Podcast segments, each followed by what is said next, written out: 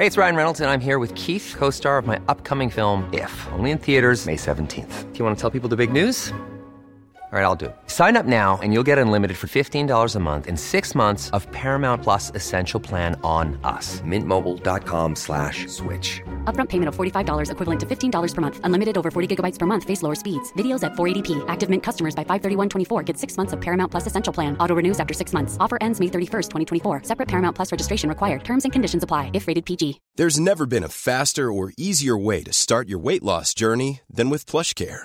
PlushCare accepts most insurance plans and gives you online access to board-certified physicians who can prescribe FDA-approved weight loss medications like Wegovy and Zepbound for those who qualify. Take charge of your health and speak with a board-certified physician about a weight loss plan that's right for you. Get started today at plushcare.com slash weight loss. That's plushcare.com slash weight loss. plushcare.com slash weight loss. Hiring for your small business? If you're not looking for professionals on LinkedIn, you're looking in the wrong place. That's like looking for your car keys in a fish tank.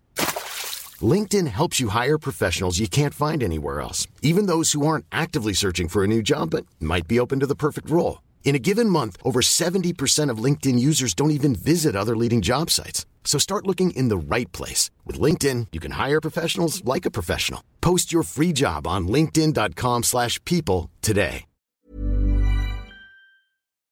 Good morning, everybody. Is this the decoupling? More layoffs in the Web3 space, ChatGPT 4 is out, and more news and the markets coming up today in Web3.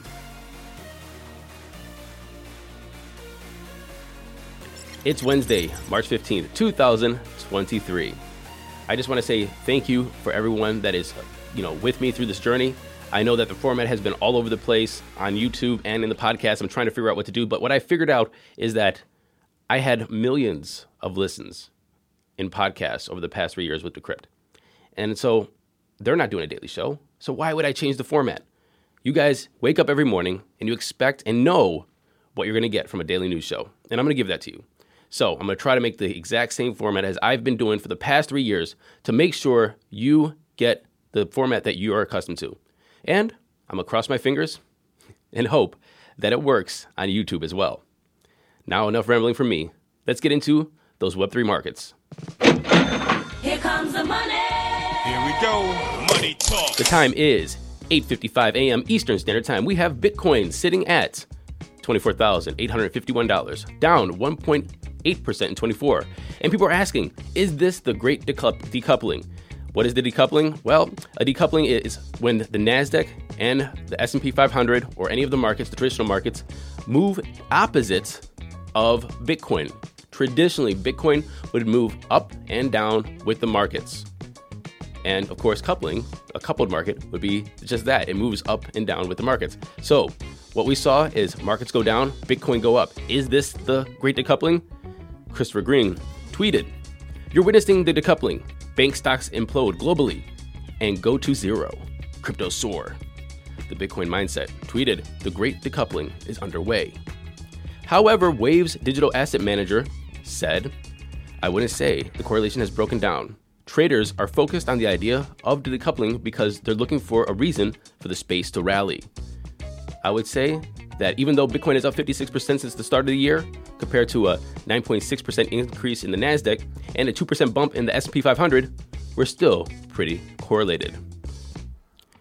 Ethereum still sitting at number two at $1,682, down 1.6% in 24. Tether's number three, Binance is at 310, and USDC is number five. And really quick, in some USDC news. More than $6.2 billion in USDC has been redeemed since Friday. Around $1.66 billion minted, bringing the net redemptions to over $4.5 billion. Steven Zheng, director of research at The Block Research, said this Despite Circle turning on redemptions and providing assurance that redemptions will meet the reserves, it seems like USDC holders are still nervous about the current environment. The single largest redemption happened just the other day. $723 million of USDC redeemed for US dollars. And speaking of stablecoins, True USD showed that they had around 40% of their reserves, or $800 million, in Signature Bank. So, their peg, really hasn't broken. It did fluctuate a little bit. It went down to about 98.9 cents and up a little bit to around $1.01. So, really not big fluctuations. Stablecoins are obviously supposed to be pegged to the dollar. But even though that 40% of the reserves are locked in Signature Bank, they are pretty stable. Is this good or bad? I think that it's a warning, and we have to pay attention to what's happening with that stablecoin because the peg could break. Rounding off the top 10, we have XRP, Cardano, Matic, Dogecoin, and BUSD. And finally, in some further markets news, Australian Central Bank and Treasury held private meetings with international crypto industry executives, including Coinbase's Vice President of International Policy. Coinbase's Vice President of International Policy, Tom Duff Gordon, said the Australian Treasury's token mapping exercise is one of the most detailed and thoughtful papers I've seen on the topic, and it sets a strong foundation for their forthcoming draft rules for crypto exchanges and custodians, which we are keen to see later this year. It's great that the industry is able to engage in this open and transparent regulatory rulemaking process. And so, maybe the United States should adopt uh, open, transparent rulemaking. Moving into our headlines. It's that time of the year. Your vacation is coming up.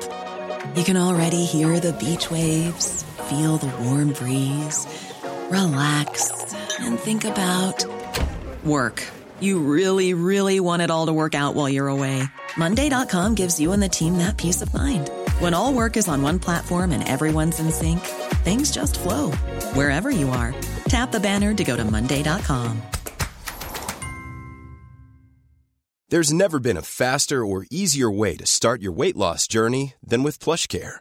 PlushCare accepts most insurance plans and gives you online access to board-certified physicians who can prescribe FDA-approved weight loss medications like Wegovy and Zepbound for those who qualify. Take charge of your health and speak with a board-certified physician about a weight loss plan that's right for you. Get started today at plushcare.com slash weight loss. That's plushcare.com slash weight loss. plushcare.com slash weight loss. The biggest retail in the world, Amazon, hints that it might get into the NFT game. Speculation about Amazon's plans began as early as last year after uh, Amazon CEO Andy Jassy said that the company might consider selling NFTs. Since then, separate reports have outlined how the company's NFT platform could work. David Broom, the CEO of Orange Comet, said having a company like Amazon with a marketplace in the marketplace space not only helps legitimize NFTs, it offers an opportunity to onboard the masses into Web3. The only way to grow in Web3 gaming and NFT digital collectible space is to bring the masses in. Amazon's Rumored Marketplace will help di- differentiate the crypto exchange like FTX from a blockchain Web3 project. My first thought with all of this is be careful what you wish for. Look, OpenSea, Blur, and other marketplaces exist now. But if you really think that Amazon can get in here and tap the, tap those billions of dollars or even create more value within the space and they're just going to get a market share, no, they're going to go for market dominance. And so I'm very worried that not only maybe they'll buy up those other com- companies, but I'm more worried not about decentralization and silos that they're going to build within Amazon. Maybe Amazon will not only be the online retailer, the only online retailer for the most part, uh, but also the only online NFT marketplace in the future. New York financial regulator said that the decision to close Signature Bank had nothing to do with crypto. Look, I promise you, nothing to do with crypto. It cited what it called a significant crisis in confidence in the bank's leadership that occurred over the weekend. As we all know, Barney Frank, uh, one of the pioneers of the landmark uh, reg- regulation for banks, the Dodd Frank Act, told CNBC on Monday that I think was, what happened with the regulators is that they want to send a very strong anti crypto message, and so they close Signature Bank. Obviously, this seems like what something a regulator would say. I mean, nobody's just going to come out and say, hey, yeah, I'm targeting your industry because screw you. it looks as though uh, there's more to this story. If there are insiders there that want to come talk to me, let me know. Reach out to me at voice at today in Web3. We have more layoffs in the space. Meta cut 10,000 employees from its NFT projects. So basically, what they had before was NFTs. You're able to put your NFTs as your profile pictures on Instagram. Uh, they're going to stop that project. Apparently, nobody was using it. Also, CryptoBank Anchorage cuts 20% of its staff, or 75 employees. And finally, today, OpenAI releases GPT 4, a multimodal AI that claims it's state of the art. GPT 4 is available today for OpenAI's paying users. You have to have G- ChatGPT Plus.